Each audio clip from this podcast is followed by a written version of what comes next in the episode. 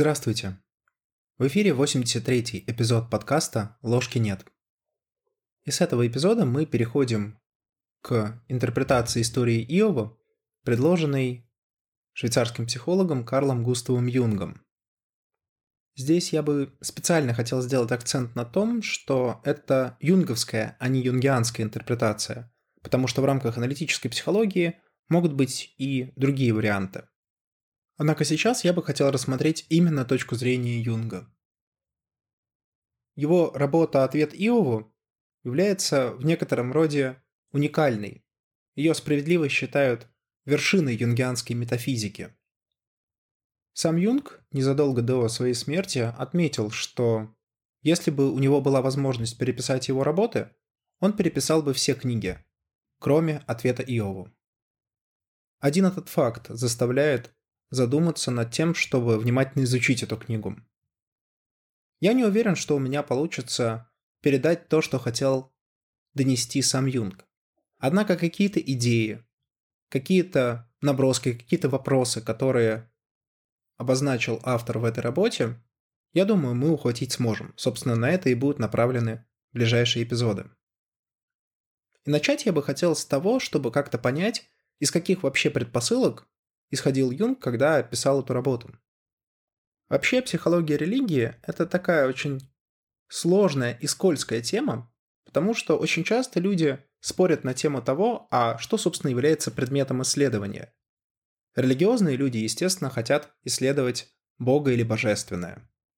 На это, естественно, атеисты возражают, что нет ничего сверхъестественного, давайте исследовать физическое. Только лет, наверное, 20 назад когнитивных исследованиях религий наконец-таки появилась разумная точка зрения, которую фактически Юнг обозначил еще, сколько, 70 лет назад в «Психологии религии», 11 томе Collected Works. Именно там он сделал очень важное замечание о том, что неважно на самом деле, есть Бог или нет для психологии. Потому что есть непреложный психологический факт о том, что вот в нашей психике, в нашей психической реальности образ божественного присутствовать может. И это, собственно, и являлось предметом исследований самого Юнга. Не реальный бог, если он существует, не какие-то непонятные атеистические представления или даже теистические представления, а то, как мы в бытовом смысле представляем себе нечто нуминозное, нечто божественное. И тогда книга «Ответ Иову» приобретает вполне конкретную цель. По сути, Юнг хочет сделать психоанализ самого Бога. Точнее, не самого Бога, а его образа. И тех изменений, которые этот образ претерпевает на протяжении человеческой истории. От, по сути, Древнего Египта, к которому возводит ряд мифологем Карл Юнг, до современных, ну, естественно, в случае Юнга до 50-60-х годов 20 века. Эту мысль, кстати, он озвучивает явно, я бы хотел его процитировать. Кстати, сразу упомяну, что в ближайших эпизодах и в этом эпизоде я буду достаточно много цитировать Юнга и его работу «Ответ Иову». Я стараюсь это сделать для того, чтобы не сильно отдаляться от его интерпретации. Понятное дело, что вряд ли у меня это получится очень хорошо, поэтому я всех призываю прочитать саму книгу «Ответ Иову» и вынести собственное суждение. Однако, тем не менее, я постараюсь все-таки цитировать первоисточник. Так вот, Юнг пишет следующее. «Я делаю следующий шаг, рассматривая и изречение священного писания в качестве высказывания души, и при этом подвергаю себя риску быть обвиненным в психологизме. Хотя высказывания сознания могут оказаться обманом, ложью или иным самоволием, с высказываниями души этого случиться не может никак. Они, указывая на трансцендентные по отношению к сознанию реальности, всегда делают это главным образом через нашу голову. Таким образом, если говорить о предпосылках, то все мысли и рассуждения Юнга о христианском боге следует рассматривать скорее как заречение о том, как мы, люди, представляем себе вот этот феномен. Хотя, как очень тонко и точно замечает один исследователь, Игорь Росоха, который делает философский обзор интерпретации на книгу Иова. Так вот, он пишет следующее. То есть, по сути, речь идет об эволюции образа Бога в коллективном бессознательном, для которого появление образа Иова – важнейший этап формирования из племенного башка Яхвы образа Господа Всевышнего. Впрочем, имея дело с Юнгом, трудно отрешиться от мысли, что для него эти мысленные образы не только мысленные образы. Вот это на самом деле очень точное наблюдение. Если вы начнете читать книгу Иова, то у вас по ходу прочтения будет возникать сомнение в том, а что все-таки для Юнга предмет исследования этой книги. Вроде он явно говорит о том, что он исследует образ божественного психики человека. Но при этом очень много мыслей имеют явно теологическую или религиозную окраску. Он пишет про Яхве, не про образ Яхве, а про самого христианского бога. И в этом смысле иногда начинаешь путаться на тему того, а о чем сейчас все-таки идет реальная речь. Ну да ладно, давайте двигаться дальше. Второй важный момент, в том или ином виде связанный с первым, заключается в том, как нужно интерпретировать различные религиозные догматы и доктрины. Вот опять здесь Юнг заходит именно с точки зрения психологии. Для него совершенно не важно, как звучит тот или иной догмат. Важно, какое психологическое значение он имеет. В качестве примера автор рассматривает а, христианский католический догмат о непорочности Девы Марии, который был принят где-то, по-моему, в середине 20 века. Так вот, с точки зрения здравого смысла, непорочное зачатие, непорочность Девы Марии выглядит несколько странно.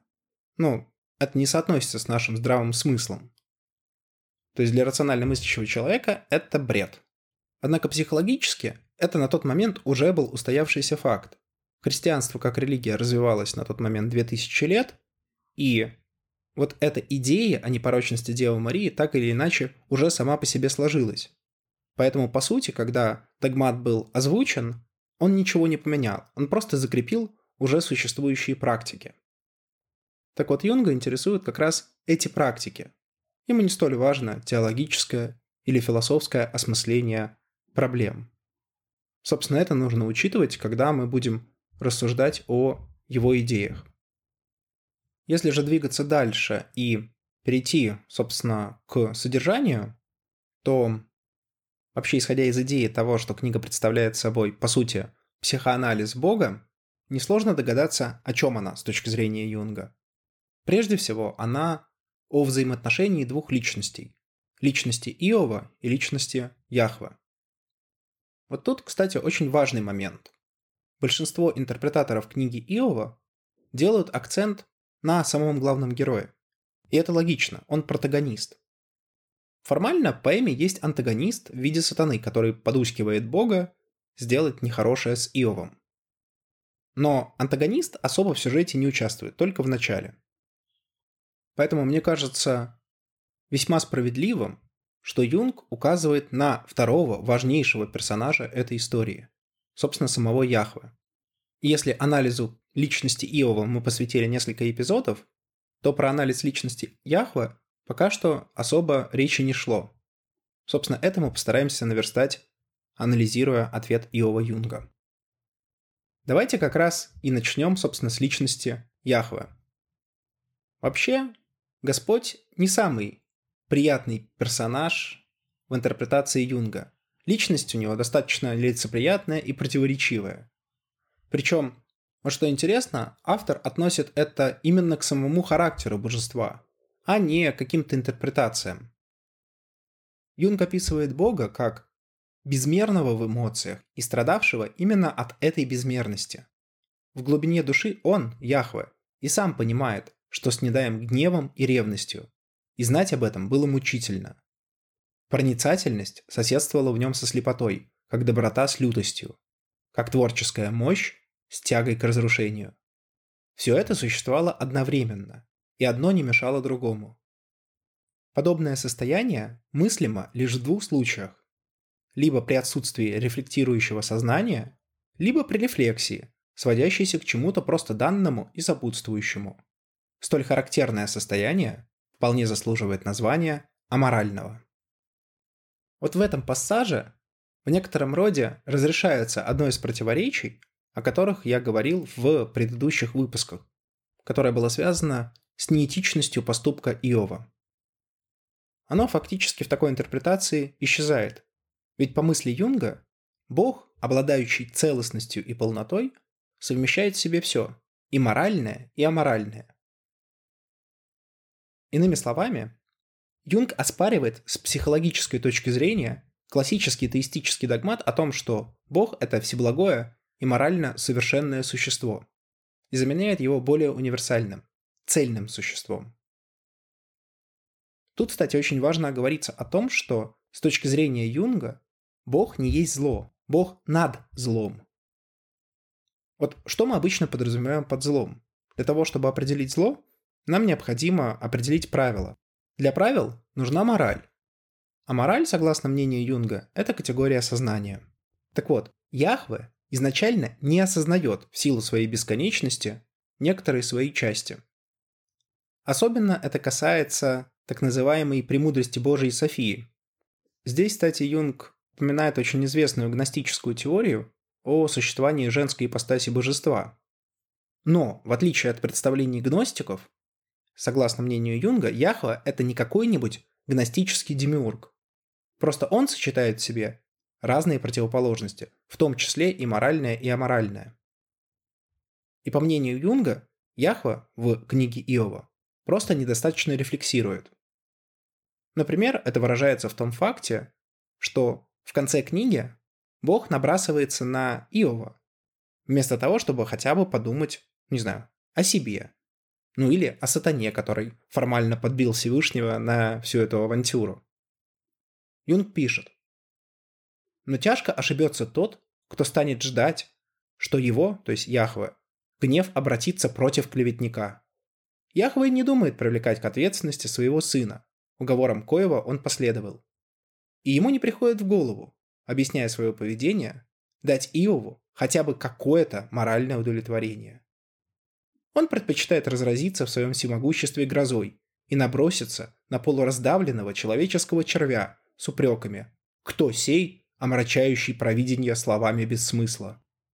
В свете дальнейших речей Яхве здесь поистине уместно задаться вопросом «А кто и какое провидение тут омрачает?»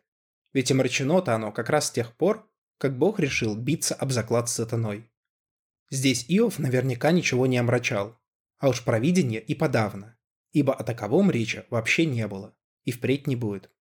Тут я не могу не заметить, что сарказм Юнга относительно омрачения провидения в некотором роде гениален, ведь он даже усиливает впоследствии иронию, говоря о том, что, цитирую, «Посему ответом на вопрос Яхва будет следующее утверждение.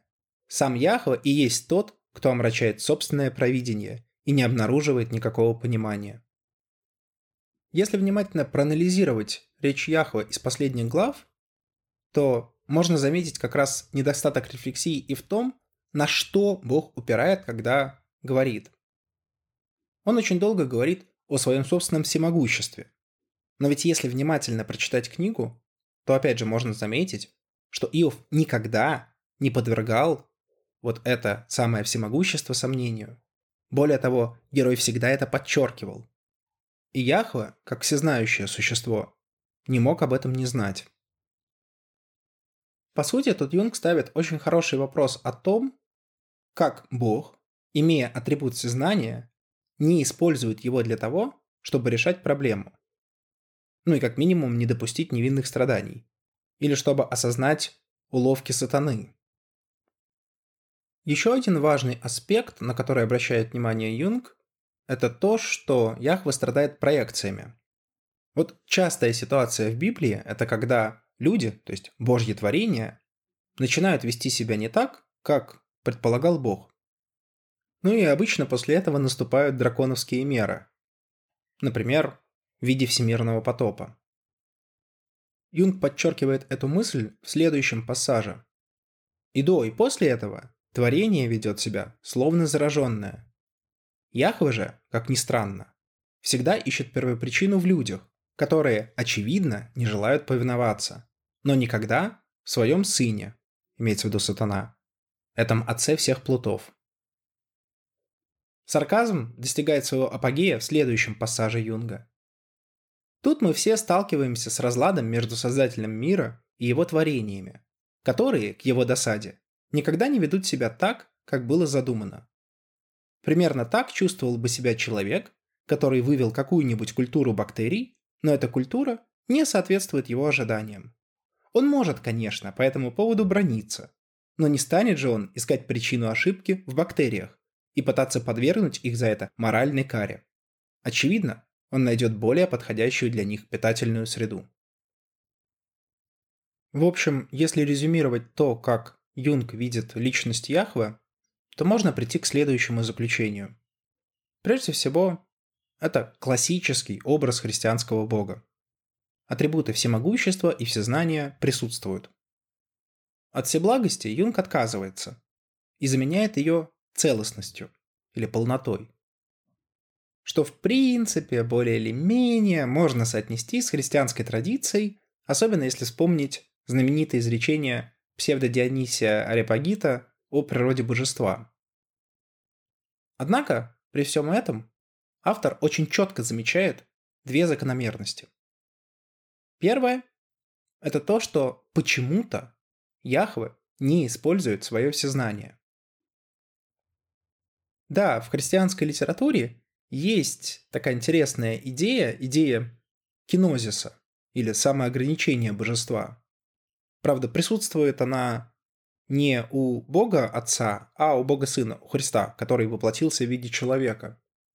Но в целом некоторую параллель уловить, наверное, можно. Так вот, по мысли Юнга, тот факт, что Бог не использует свое всезнание и приводит к печальным, с точки зрения автора, последствиям в виде невинных страданий главного героя, Иова. И причиной того, что всезнание не используется, является, по сути, безграничность Яхва и его ограниченная способность к рефлексии. Недостаток рефлексии, собственно, и приводит к тому, что смысл происходящего не всегда осознается. Ну и как следствие, нет понимания того, когда нужно всезнание использовать. И вот что интересно, это то, что Иов для Юнга в некотором роде является противоположностью Яхва.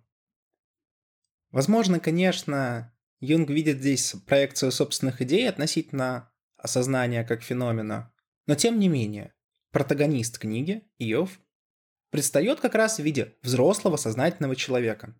Это проявляется, например, в его действиях. Вот, к примеру, один из вопросов, которые я задавал в предыдущих эпизодах подкаста. Почему в самом конце книги Иов молчит?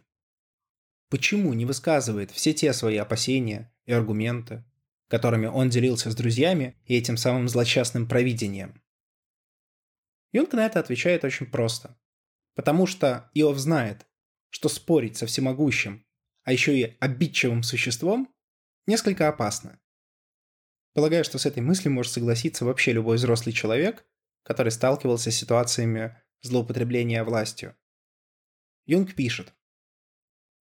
Вопреки своей жалкой ничтожности и слабости, этот человек, то есть Иов, знает, что перед ним некое сверхчеловеческое существо, необычайно обидчивое в личном плане, а потому в любом случае лучше воздержаться от малейшего критического суждения не говоря уж об известных моральных притязаниях, которые, как считается, допустимо выдвигать даже перед Богом.